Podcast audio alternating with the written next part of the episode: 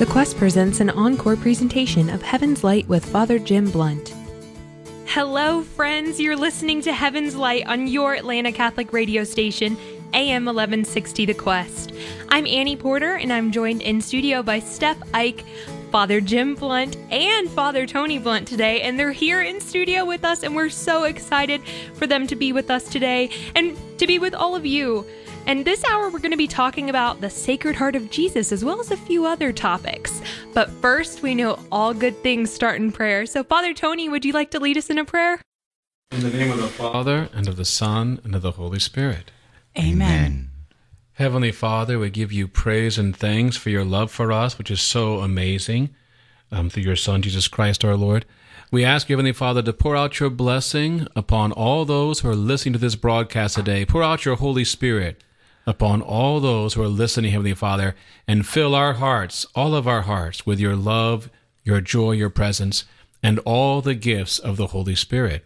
And Blessed Mother, we ask your prayers for us today also, as we say, Hail Mary, full of grace, the Lord is with thee. Blessed art thou amongst women, and blessed is the fruit of thy womb, Jesus. Holy Mary, Mother of God, pray for us sinners. Spread the effect of grace of thy flame of love over all of humanity, now and at the hour of our death. Amen. Ah, thank you, Father. Father, this is Steph, and we are so excited to have the two brothers here today. This is awesome. We have a lot of listeners who have been uh, very um, affectionate fans and big fans of Father Jim Blunt, and so you're in for a big treat today to have Father Tony Blunt as well today. So this is wonderful, and we're going to talk about uh, the Sacred Heart of Jesus, as Annie mentioned, and from my understanding, this is a, a devotion that's uh, centuries old. Can you talk to us, Father Tony, a little bit about this devotion and why it's important for us to practice a devotion to the Sacred Heart of Jesus? Yes, Steph. This devotion, well, it's been in the church forever, one could say, because you can go back to the writings of Saint Bonaventure, for example, in mm-hmm. particular, about the love of Jesus Christ, especially when his heart was pierced by a lance on the cross and blood and water came forth. Mm. And so the devotion really goes back to that moment, actually, mm. when our Lord's heart was pierced by a lance. So it's been referred to in various ways, but the one saint who made it very, uh, who focused on it more was Saint John Eudes, about four hundred mm. years ago. He began to teach more specifically on the Sacred Heart of Jesus and the Immaculate Heart of Mary. And then something happened in France. I guess Father Jim was a seventeenth century with Saint Margaret Mary Alacoque at the Visitation Convent in France. This beautiful nun everyone's heard about, Saint Margaret Mary. The Lord appeared to her, um, showing her his Sacred Heart. It's amazing how God does this, how things develop over the centuries in the church that are directed by God himself. Mm-hmm. He revealed this beautiful, the love of his Sacred Heart to the world through this beautiful nun. And this was very important because at that time in France, there was a problem. You could call it maybe a, a heresy, perhaps. I'm not sure the right word for it, but it's called Jansenism. Hmm. It was a great difficulty in the church in France. It spread to Ireland. But it, in, in Jansenism, it kind of, the, the focus was on God's distance from us, that we're not worthy of him. In fact, because of Jansenism, people stopped receiving Holy Communion mm-hmm. because they, they didn't feel they were worthy, mm-hmm. and even sometimes to go to confession. So it was really a problem. Mm-hmm. So when our Lord appeared to Saint Margaret Mary, clearly showing her his heart, it was quite a, a difference from Jansenism, revealing the love of his Sacred Heart for each one of us. And of course, he made extraordinary promises to her, especially about the nine First Fridays, which I think most people have probably heard about. But we can talk about it some more, though. It is amazing. Yeah. Our Lord promised, how did he put it, Father Jim? To give all the graces necessary for salvation, or?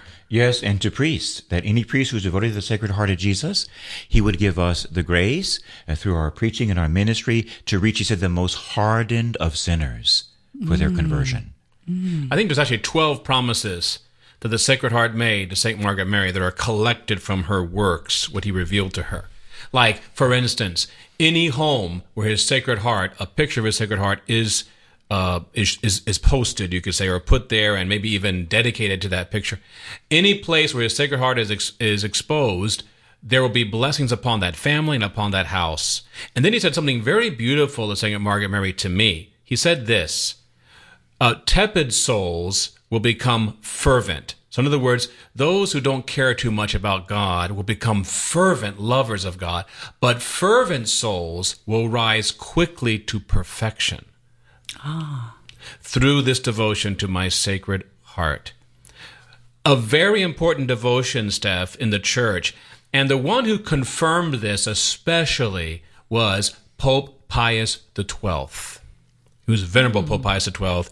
He wrote a, an important letter called Horietes Aquas, which means uh, rivers, like living water flowing, hmm? mm-hmm. having to do with, again, that image, that moment when our Lord's heart was pierced by a lance and, and w- blood and water poured forth from his heart. Hmm? Mm-hmm. He wrote this very important letter saying, devotion to the Sacred Heart is for everyone. Mm-hmm. Because before that time, it actually wasn't considered that way. There was actually one group of priests only, basically, who proclaimed this devotion, the Jesuits. So people thought of it as not being for everyone, just a few. And when the Holy Father wrote this letter, he said, no, this is for everyone needs this devotion. It brings us so close to God and so quickly. Mm.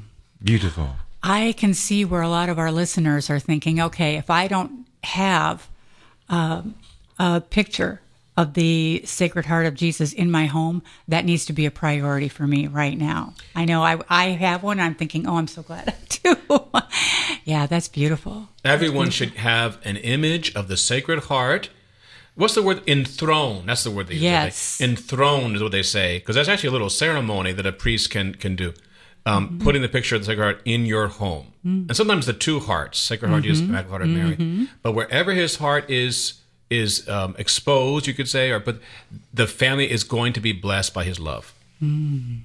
Mm. Beautiful. I see it as like double or triple important now for our time. Mm-hmm. It's very ironic that we're getting, again, further and further away, not only from Jesus, but from God. And so we need a Jesus who's not just intellectual. Mm-hmm. We we need the truth, the doctrines and the dogmas of the Holy Catholic Church. We need them. But if there's not love also, if that truth is not clothed with the flesh of love, then it becomes something dry and formidable and mm-hmm. sometimes even frightening and off-putting. So the devotion to the Sacred Heart of Jesus, which, by the way, in our time has been upgraded, you might say, by the Divine Mercy devotion. And the bishops tell us that Divine Mercy is really the Sacred Heart of Jesus, maybe to maybe for our time. Mm-hmm. So they're really the same devotion, and perhaps at a slightly higher level. But we need this love from Jesus. One of the problems is that our people don't realize that Jesus brings to us the God of love. Mm-hmm. There was a, a young rock singer a few years ago, a young lady, and she wrote a song that became kind of popular. Annie probably knows it. I don't remember the name of it. Maybe.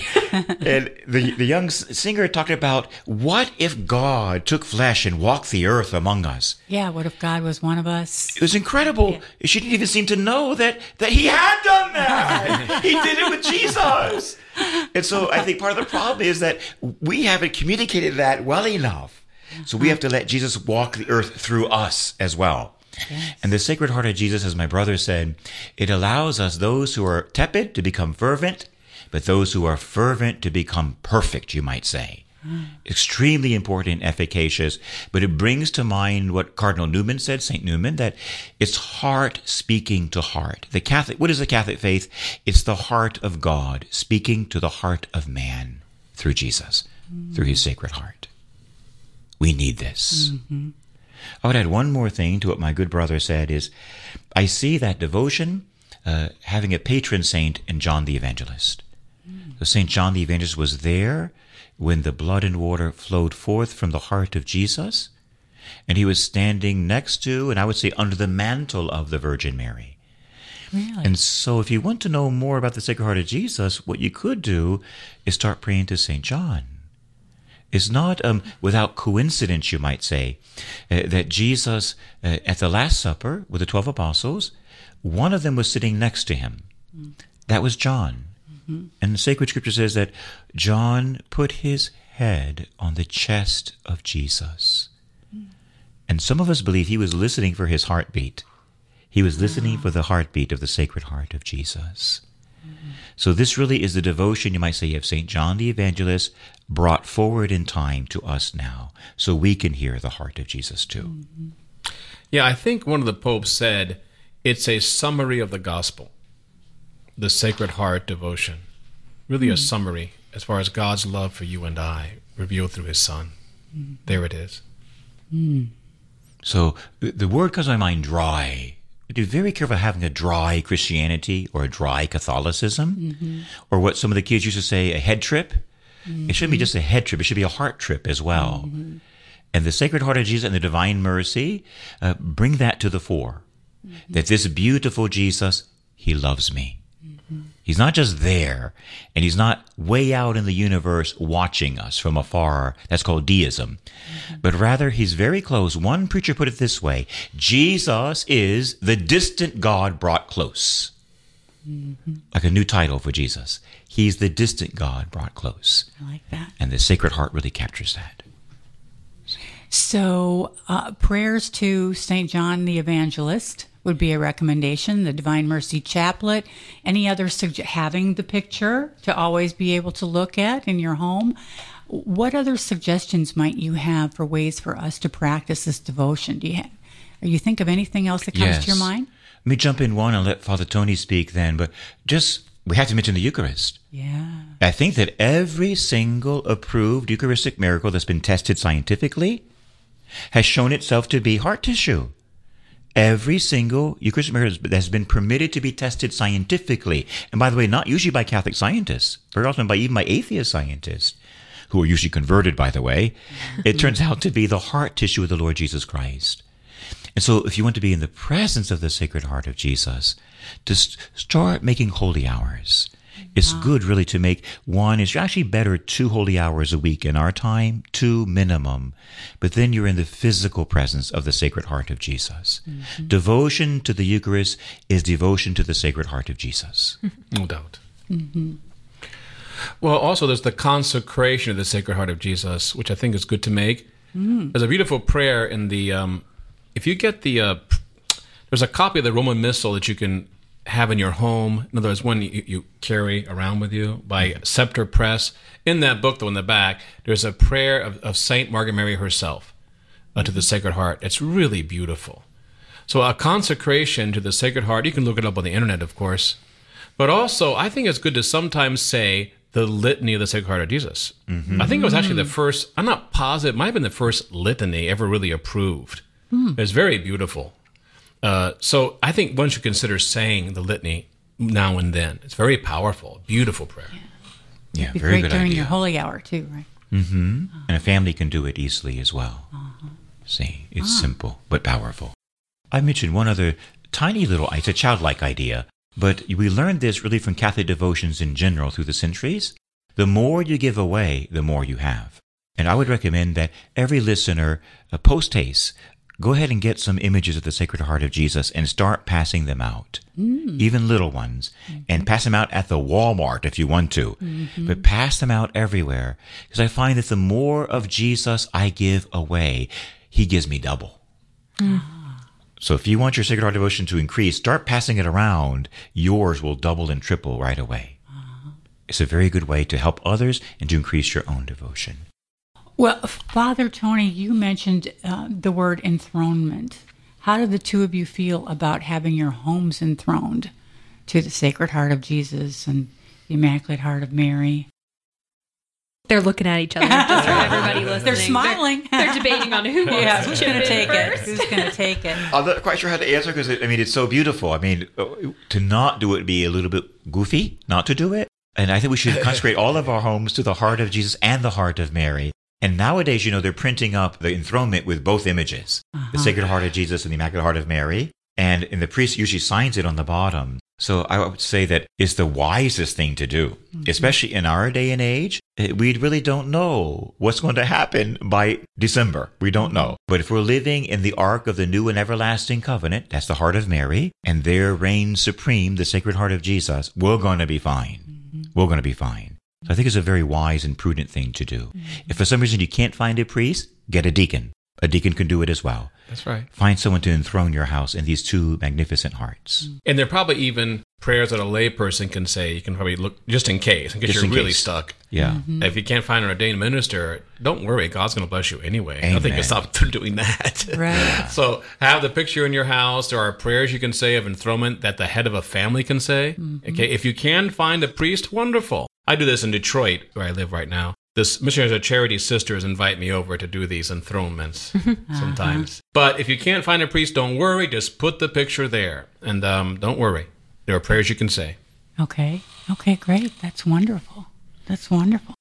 So we have been talking about the Sacred Heart devotion. And for the last few weeks, we've been talking a good bit about the Holy Spirit. And I know that we could probably talk for a year every week about the Holy Spirit. Uh, but, you know, as Catholics, we're kind of comfortable having a, a prayer life with our Lord and with the Blessed Mother. But many of us, and certainly saints, our favorite saints and, um, and patron saints, but many of us don't really kind of know where to begin in our relationship with the Holy Spirit. So how would you address this? Well, he's sometimes called, you know, the, the hidden member of the Holy Trinity. Yes. Because it's it's easy to visualize the Father and even the Son. Most of us have daddies and brothers and mm-hmm. sons or nephews. But how do you visualize the Holy Spirit? Mm.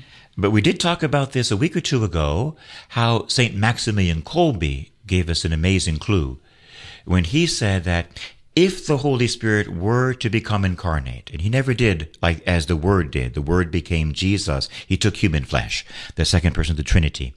If the third person of the Trinity were to have taken human flesh, he would look just like Mary. That's oh. what he would look like. That Mary is the perfect, you might say, human reflection of the Holy Spirit. Mm-hmm. And so the word comforter comes to mind, that they both are comforters and consolers. Mm-hmm. So where to begin? I would ask Our Lady and say, Holy Mother Mary, you love the Holy Spirit, you were filled with the Holy Spirit, and you reflected him perfectly. Show me, too, how to love him and how to reflect him. Bring that same Holy Spirit to me. Mm-hmm. I would even pray a whole rosary and maybe the glorious mysteries and ask the Virgin Mary to introduce me to the Holy Spirit. Ooh, I like that. But get ready, because you might take off like a rocket ship. Mm-hmm. You have to get ready, because she will answer that prayer. Ah. See? That's so that's one way, I believe. And, and another way is, pursuant to that, is to do the devotion to Mary, the consecration, by Saint Louis de Montfort, mm-hmm. or the newer one by Father Gately, thirty-three Days to Morning Glory. Mm-hmm. Because the more you enter the heart of Mary, the more you are there, you're immersed in the Holy Spirit. Mm-hmm. And a third way is to use special prayers. For instance, um, the traditional prayer, Come, Holy Spirit, fill the hearts of your faithful, enkindle within us the fire of your love. Send forth your Spirit, and we shall be recreated, and thou shalt renew the face of the earth. Just praying that little prayer. But I'm going to say one more that might be radical for this show. Pray for the gift of tongues. It's a ah. Catholic, charismatic, biblical, scriptural gift. Mm. The the gift of tongues is like the Holy Spirit flowing through your body.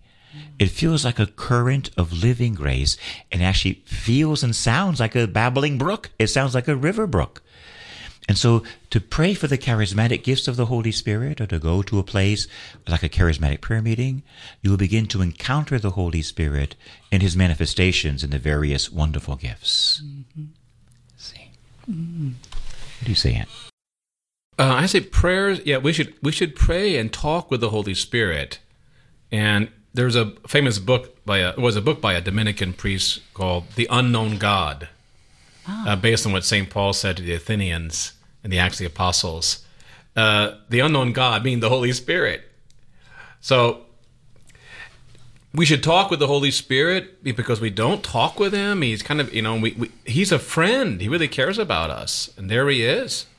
Now, you can, there are certain prayers we should we can say to him. For instance, my brother prayed one of them. That's the most, I'd say that's the most uh, common one. And most, there's also other ones like, Come, Creator Spirit.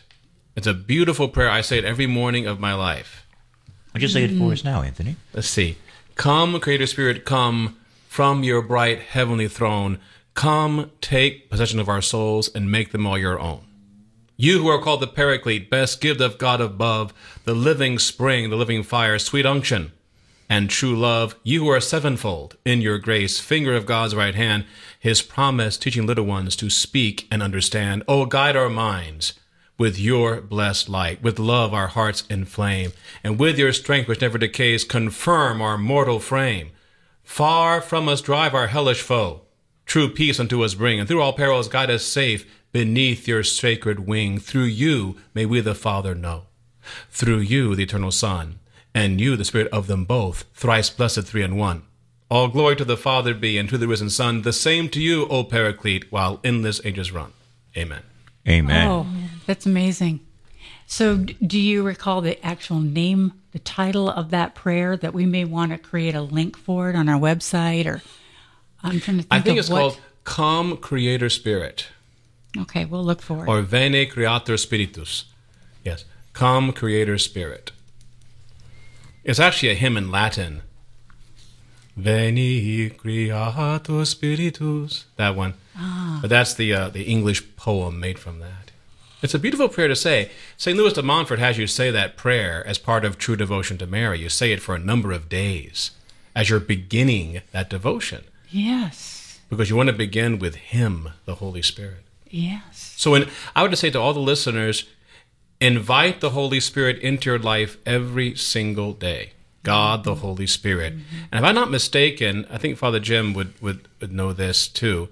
I think Saint Paul the Sixth said something like, a Christians are the greatest devotion for a Christian, or the first devotion for a Christian, should be to the Holy Spirit.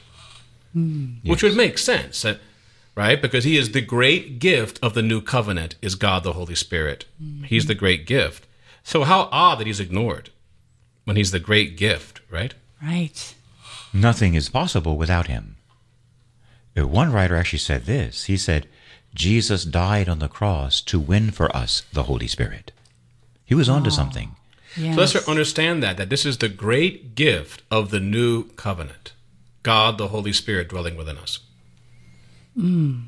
And here's something interesting that Saint Pope Pius the Twelfth said in that same encyclical letter about the Sacred Heart of Jesus.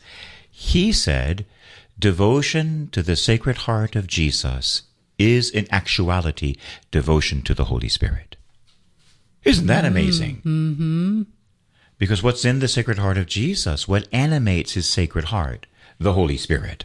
He had the Spirit in its fullness. And it flows forth from his heart to this day, to us. What flows forth? The Holy Spirit flows forth from the heart of Jesus, you might say through the heart of Mary, like an aqueduct, into our hearts. So the Holy Spirit is key. Without the Holy Spirit, we're dry bones.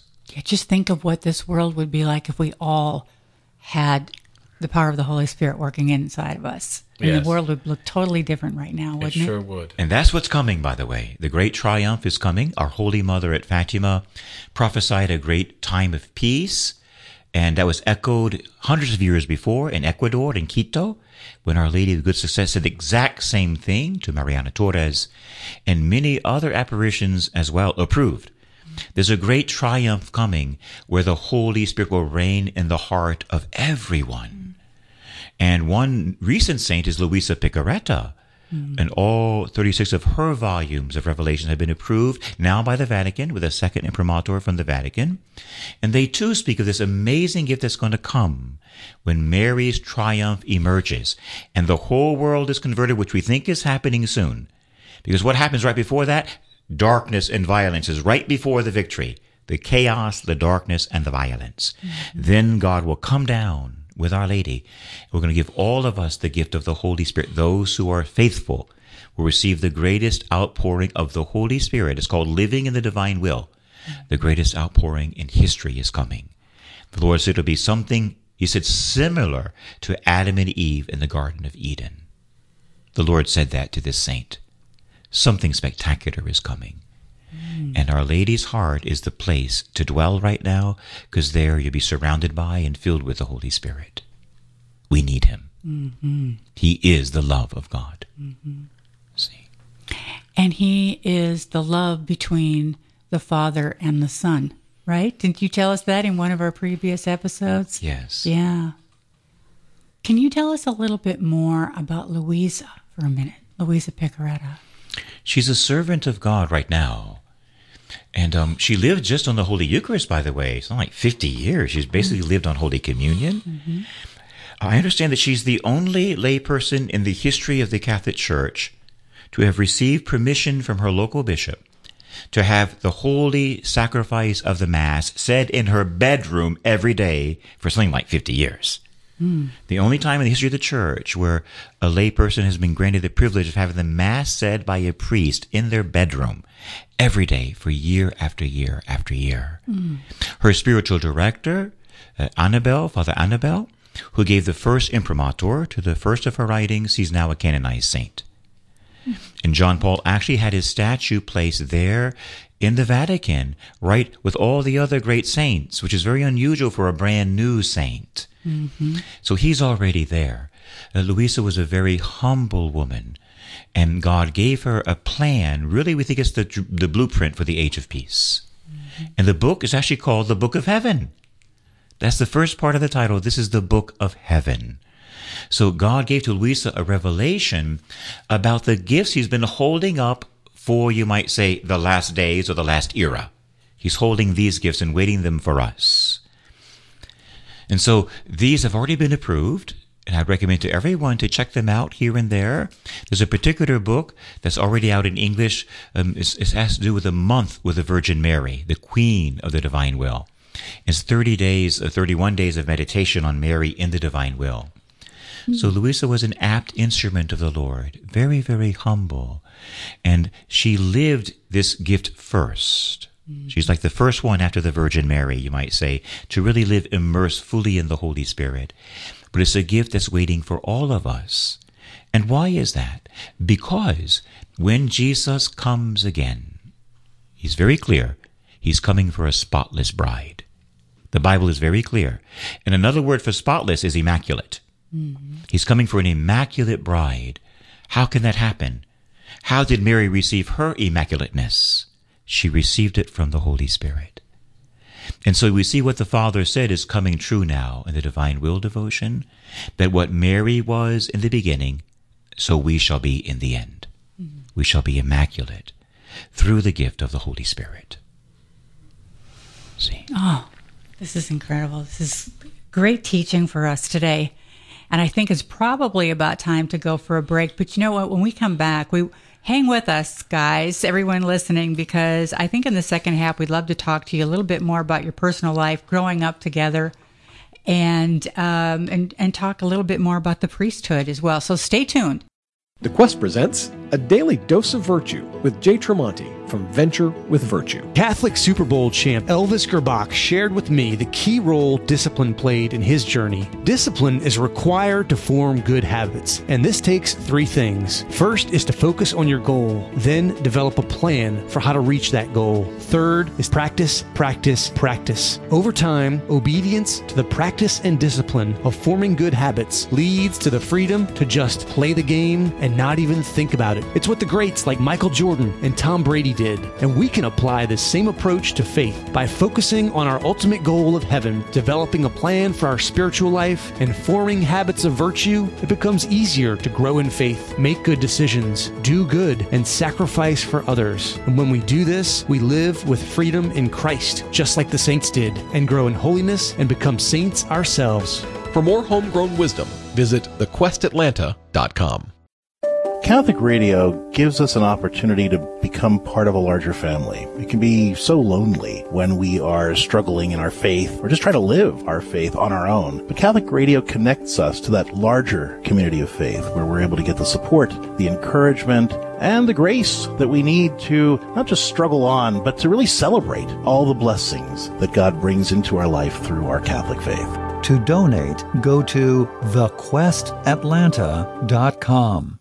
Please join us in a parent's prayer to Saint Monica. Saint Monica, patron of Christian mothers, we entrust to your protection the children whose names you can read in our hearts. Pray for them that they may be granted strength to combat weakness, give them victory over temptations, guidance to resolve their doubts, and success in all their undertakings. May they enjoy health of mind and body, see beauty and worth in all created things, and serve the Lord with firm faith, joyful hope, and enduring love.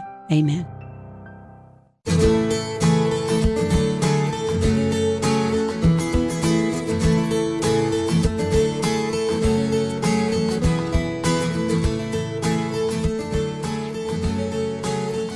Welcome back. If you're just joining us, you're listening to Heaven's Light, and we are broadcasting from the A M eleven sixty The Quest studio this hour. I'm Annie Porter, and I'm joined in studio by the Blunt brothers today, Father Tony and Father Jim, and Steph Ike, of course, is here with us again today as well. So, Steph, where are we going next this hour? Well, I promised everyone that we would talk a little bit about Father Jim and Tony and Father Tony's life growing up a little bit, and maybe their vocation story, but something came to me while we were on break, and I really wanted to ask you this question about... I've been hearing more about being docile to the Holy Spirit. What does that really mean, to be docile to the Holy Spirit? Father Tony, could you take that one? Okay. Uh, Steph, and one one thing it means is this.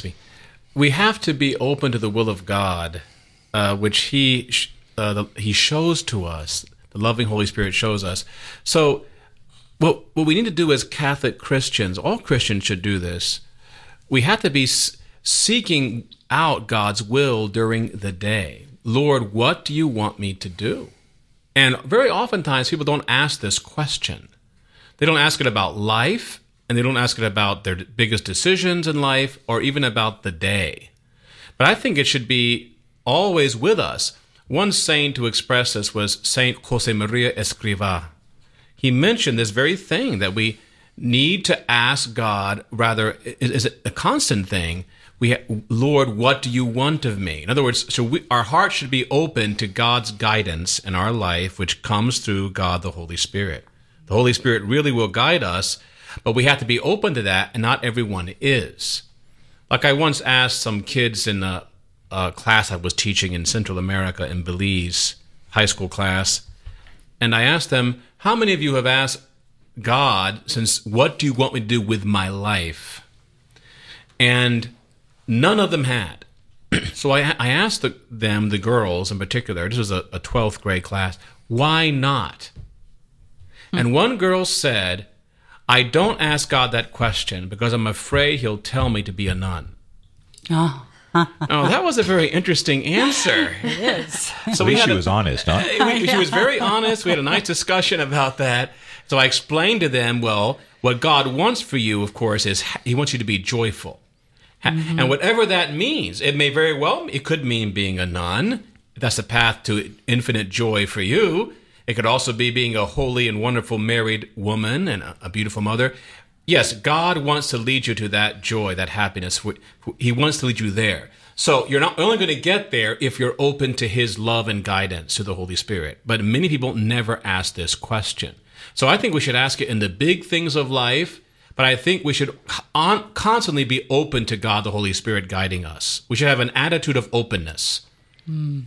God, guide me. You know, every day we should be asking this question. Even about, we should ask it during the day. Lord, you know, we should have that op- the, the openness within to be guided by God and not by our own whims only. Mm. And it's amazing what God does when you do this. How he guides you in the most unexpected ways. See, very beautiful. I was thinking of the modern-day devotion by Don Dolindo called the Novena of Surrender. And that prayer really encapsulates this beautiful attitude where you say, oh, Jesus, I surrender myself to you. Take care of everything. To give each day to the Lord. It's not worth it to live for ourselves. It's so stinky. We want to live for Jesus, you see? And, you know, Luisa Picaretta, the servant of God, said, and Teresa of Avila said almost identical words, but they said that God told them that our self-will, man's self-will, is the cause of every and all misery in the world. all misery comes from my own mm. will. All mm. of it. All my sin, all my misery. And so we cling to our self-will almost like Linus clings to his dirty blanket. Our wills simply are not sufficient. Uh, there is a famous saying that says, you know, a God small enough for your intellect is not big enough for your life. Can you say that again? A God who's small enough for my intellect uh-huh. is not big enough for my life. Uh-huh. The same thing with my will. My will is too small. Uh-huh. I need God's will to guide my life. Only He sees before, during, and after. He sees eternity. And God's will is gold. And like my brother was trying to say, really, His will is joy. Mm-hmm. Because when I start doing God's will, I begin to walk in the path He designed for me a million years ago. And I begin to become the person and the saint I was called to be. God only has my welfare, you know, at hand. That's what He wants for me, what is good and holy and joyful. So His will is actually life-giving. It's like a tree with delicious, succulent fruit. His will is life-giving, and within it is all the joy and is the plan for my life is there in His will. His will is so beautiful that one saint used to call His will my adorable will. Mm-hmm. Jesus, I love your adorable will. May your adorable will guide me today. And that's a very good practice for all of us to be docile to the Holy Spirit, is start calling the will of God adorable. Because then we start warming up to it, you see? Uh-huh. We think of His will as something like a, like a tyrant. It's anything but a tyrant. Lucifer's a tyrant. We're tyrants. God's not a tyrant. He died for me. He's anything but a tyrant. So start calling His will the adorable will, and then we begin to love His will.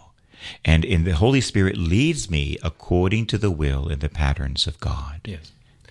There's a beautiful scripture that's from Psalm one nineteen, the longest psalm in the Bible.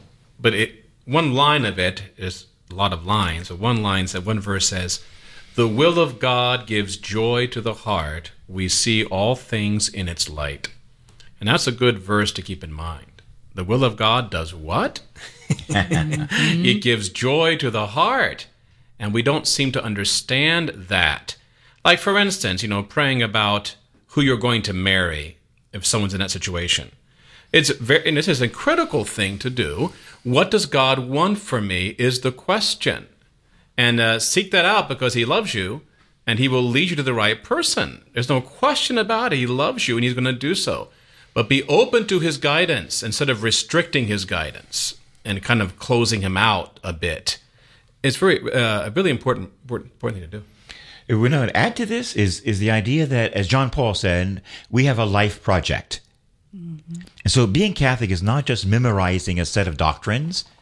Maybe I have the whole catechism memorized, you see. Well, so does the devil, by the way. It's not about memorizing doctrines. We need to know them, but Catholicism, Christianity, is a life project. It is a, a living relationship with the living God. It's an adventure. And I always notice this. I ask groups this around the country. I say, are you bored as a Catholic? Well, if you are, you're not following Jesus Christ. Mm-hmm. Because when you follow the, the Lord Jesus and you follow the promptings of the Holy Spirit, your life is one continuous adventure. Mm-hmm. Yes. Hallelujah. So what about discernment? You know, calling on or leaning into the Holy Spirit for discernment. Can you talk about that a little bit? Yes. Um, I love the gift of spiritual direction. It's part of, of my own ministry because I love souls. And I know God loves souls. And I know that every soul is made in the image and likeness of God. But they have their own unique dimensions. It's like, like a topaz or, you know, or a pearl, gold or a diamond. Each one is uniquely beautiful. Mm-hmm. And we have to, we need, we can't actually do spiritual direction as priests without the Holy Spirit. Without Him, it's like a man direct, it's the blind leading the blind. Mm-hmm. But with the Holy Spirit, then Jesus will move through the priest or the deacon. And how do you discern? Well, that's a big question. But we should mention this, and I'll ask Father Tony to jump in, but we want to look for the fruits of the Holy Spirit. And so when we're going to discern for someone their life path, or maybe that's the next decision in their life, like what job do I take? You want to look for several things. And of course, one of them is obedience to the truth. Mm. God has revealed the truth to us really through the Bible, through tradition, but in particular through the magisterium of the Holy Catholic Church. We have, you can find that in the Catechism. We really know the truth. Jesus is the truth, and he's given it to us. So any inspiration or idea, first thing is, is it in conformity with the truth that has been revealed so mercifully by God? Is it in conformity or in unity with the Bible and the Holy Catechism? That's the first thing to look for. Is it truthful? Mm-hmm. If it's outside of that, there's already a problem, you see? That's the first thing to look for. Is it in conformity or unity with the holy truth revealed by God? Mm-hmm. I would also mention this, we look for peace. Peace is a fruit of the Holy Spirit. This world does not give peace. In fact, this world is giving anxiety big time to everyone. The world is spinning out of control. Peace is a gift of the Holy Spirit. And that's what happens when my will is one with the will of God, when I'm united with him, when I'm in doing what he wants me to do. There's a peace, a tranquility of order that comes. Mm-hmm. So peace is the second thing to look for. Does this idea or this life plan, does it bring me peace? Or wherever I go, do I bring anxiety to my family mm-hmm. and my co-workers? Do I bring them anxiety or do I bring them peace? That's a good test whether I'm in the peace of God. Mm-hmm. The third one I would mention is joy. Forget it. If you're a sad-faced Catholic, you need to go to confession and spiritual direction, because God told us through his Son, I've come that you might have joy and have it to the full. One of our saint brothers said this. He said that joy is the surest sign of the presence of God. So if the Holy Spirit is ruling within me, if I'm living in God's will, I can't help but be joyful. It has to come out. It'll burst the seams. So the presence of joy is a sign that God is in this idea. He's in this life if there's joy there, godly joy. The last one I would mention is love. That when we're in the will of God, it, it creates more love. I begin to love God more and love my neighbor more. It manifests itself in charity. Mm-hmm. If I have a way of life or decision that makes me more grumpy and more selfish, mm-hmm. it's probably not God's idea. Mm-hmm. When I start doing God's will, I become satisfied. I begin to glow with love mm-hmm. because I'm surrounded by his love, which I'm doing. You see, mm-hmm. his will is his love. Mm-hmm. We can't separate the two. God's love, because of the unicity of God, his love is his will, is his peace, is his joy. If I'm in his holy will, those those four qualities will be present. That peace and that love and that joy and that truth of God. These are very important for true discernment. Mm. Father Tony, what would you add to that? Well, when, as my brother said, when someone is doing the will of God, there are certain fruits immediately that proceed. Love and joy and peace. These are, oh, of course, the fruits of the Holy Spirit. Mm-hmm.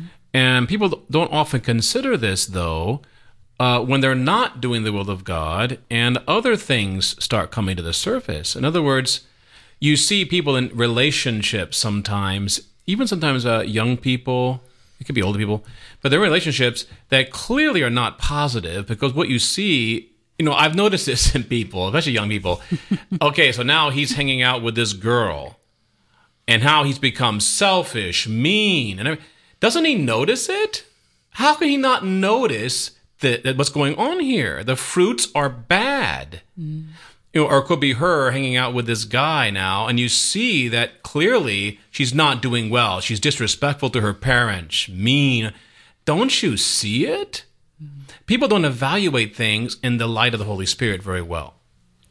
That would be very helpful if we did, you know. Mm-hmm. It would change our actions. Mm-hmm. Very good. Perfect, really. Mm-hmm. It's a good way to evaluate almost anything. Is this new relationship, is this new job, is it making me more anxious, more grumpy, more selfish? Or does it make me more open, more loving, more generous? Uh-huh. We do need to evaluate these. And by the way, I would include the books that I'm reading and the magazines and the T V shows that I'm watching. Uh-huh. Yes. If they make me more cold and brutal, stop it. Stop it. It's not from God. Uh-huh.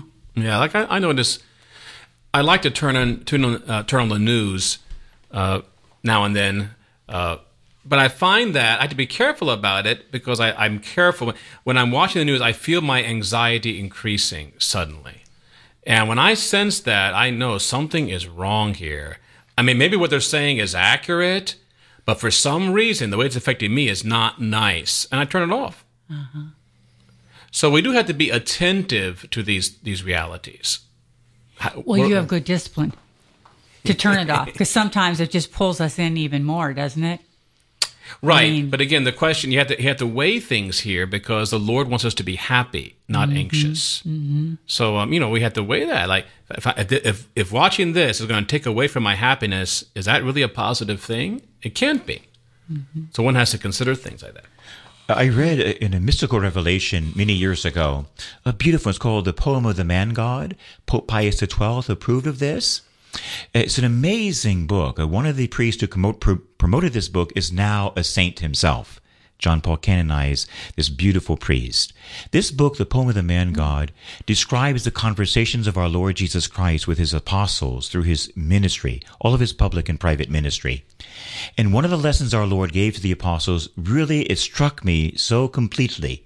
He told the holy apostles, as soon as you're doing anything that begins to give you anxiety, any thought, word, or action that begins to rob you of peace, he said, stop it immediately. No matter what it is, if it begins to take away your peace, stop it. Your peace, he says, is invaluable. Always keep your peace at every price. Beautiful lesson mm-hmm. from Jesus to the apostles. Boy, we all need to remember that one, especially me. Yes. Yeah, that's great. I think I'm a professional worrier, so I need to remember that you said that. And always ask the Holy Mother, the Queen of Peace, to keep us, you know, in within the teachings of her Son. Yes. My my little brother, he's amazing, Father Tony, but he taught me this years ago. I don't know if he remembers, but Father Tony told me this when we were teenagers. He said, the Blessed Virgin Mary is the spoonful of sugar that makes the medicine go down. I love it. I don't know if my brother remembers, but he taught me that when we were teenagers. It's so beautiful. Mary uh-huh. makes the gospel sweet. Uh-huh. She makes it sweet. And she is sweet. Uh, so since you talked about stories from, you know, back in the past, uh, we promised our listeners that we'd give them at least a little gem or two about growing up. What was it like having two priests, future priests, be at the dinner table? I mean, that's that's a pretty amazing thing. Can you take us back there? Any story or? Well, um, I didn't know I was a future priest. That wasn't my idea. I get my my main idea growing up. I had, you know, every kid has visions about the future. And certainly my guiding vision, though, for uh, for quite a while was that I desired to be very, very wealthy, really, mm-hmm. to be a billionaire. And back mm-hmm. then, when I was a kid, there weren't any billionaires. Mm-hmm. There was just Howard Hughes uh-huh. and maybe somebody in Saudi Arabia. Right. But, there was a, but there, was, there were very few billionaires. Right. He was the richest man that I knew of, and he was my hero. But that was my goal, was wealth, and not to be a future priest. And so the Lord had to do a lot of work to change my mind about that, because there's no money where, where I'm working on right now. So he had to change my mind about that. Mm-hmm. And uh, that was a dramatic process. So first I had to go through a real deep conversion. And then once that had, that had taken place, that was already a shock to find out that God was actually real. Uh-huh. And that was, that was that was the first big shock, you know? Not that there was uh, you talked about him or you heard about him, but he actually lives. That was really quite a shock to my system. But then after that, the, uh, the reality of the priesthood came up. But uh, wait a minute, Father Tony. How did you come to encounter the, the truth that God is real? How did that happen? I mean, even in a nutshell. Well, um, I was about sixteen years old or so, and struggling with, really I struggled with atheism to some extent, really, and a, really, a, really a hard time. And part of that was because of public school. Mm. I went to public school, you know, which could sometimes be a form of child abuse. You wow. have to evaluate that, you know. It's true. Mm-hmm. But I went to public school, and uh, it really confused me. And the philosophers who were studying, uh, who denied God's existence, et cetera, really made me think, because my faith wasn't that grounded. Is there a God or not? Mm. And I had no one to talk to, because Father Jim wasn't there at the time. He's in the monastery. And I don't want someone to talk to. So one day when I was out in the woods behind our house, we had miles of woods. This was in North Carolina. Um, I found a chapel in, in these woods, a beautifully built chapel of stone. And I went inside and knelt down. I was about sixteen or something like that, years of, years of age. And I said a prayer to God. I don't remember ever having said a prayer before that moment. I must have, must have the blessing before meals, but I don't remember in, saying a prayer before. And I knelt down and I said, Lord, if you're real, show me in three weeks that you are real within three weeks. I'm not sure why I said three weeks. If you don't show me, then I cannot go on, period. And I meant it. So I said, and if, you, if, you, if you're not real, then ignore this message. So then I went home, and uh, I woke up one day, and um, I had a bunk bed in my room, just me. And I woke up one day, and somebody was in the top bunk, and I, I was I was surprised at that, because I obviously came in when I was sleeping, and it was actually my brother, Father Jim. He was just Jim back then. So I began to ask him a lot of questions uh, about the faith that I thought no one could answer, about God's existence and all kinds of things, and he answered them all well. And that really amazed me. Uh, but it was more than that. But, but so that, that amazed me that my brother could answer my questions that I thought no one could answer. And he did it rather easily, actually. Gently, but easily. So one day when I was in bed, I was on a Friday night, uh, it must have been, this, this was, uh, must have been, I'm not sure how long after that prayer this was, but I was in my bed, and and it was a Friday night about midnight, and I, I realized I was lying there in bed. I was so happy. It suddenly struck me. I said, why am I so happy? I don't remember being this happy before. Mm-hmm. And uh, all my I wasn't at, with my friends were out, I think, at a game or something, and I wasn't there. And I thought, why am I so happy just sit, laying here? And something happened, and that's very hard to explain, but I suddenly became aware that someone who was who who uh, someone who loved me. I became aware that God was looking at me. I couldn't believe this experience, that he actually truly was gazing at this little person lying in this bed. I couldn't believe it. And I actually couldn't breathe. I stopped breathing because I was I was utterly aware of Almighty God gazing upon this little guy in that bed. Utterly aware of it. I was simply overwhelmed by this presence of goodness and love. Overwhelming. From my, it was just astounding. There were no words for it, really. I couldn't breathe, and that. So finally, after about a minute or two, I finally said to myself, "Breathe." So I started breathing again. I forgot about breathing. So then, when this finally, this took a while. This astounding experience. I jumped out of bed, grabbed my notebook, and started writing things down late at night. About suddenly, I, I things were in my. I was writing things down that I didn't know before. Suddenly, I knew all kinds of things about God instantly. I began to write them down. And uh, that really was uh, an amazing thing uh, that's hard to forget.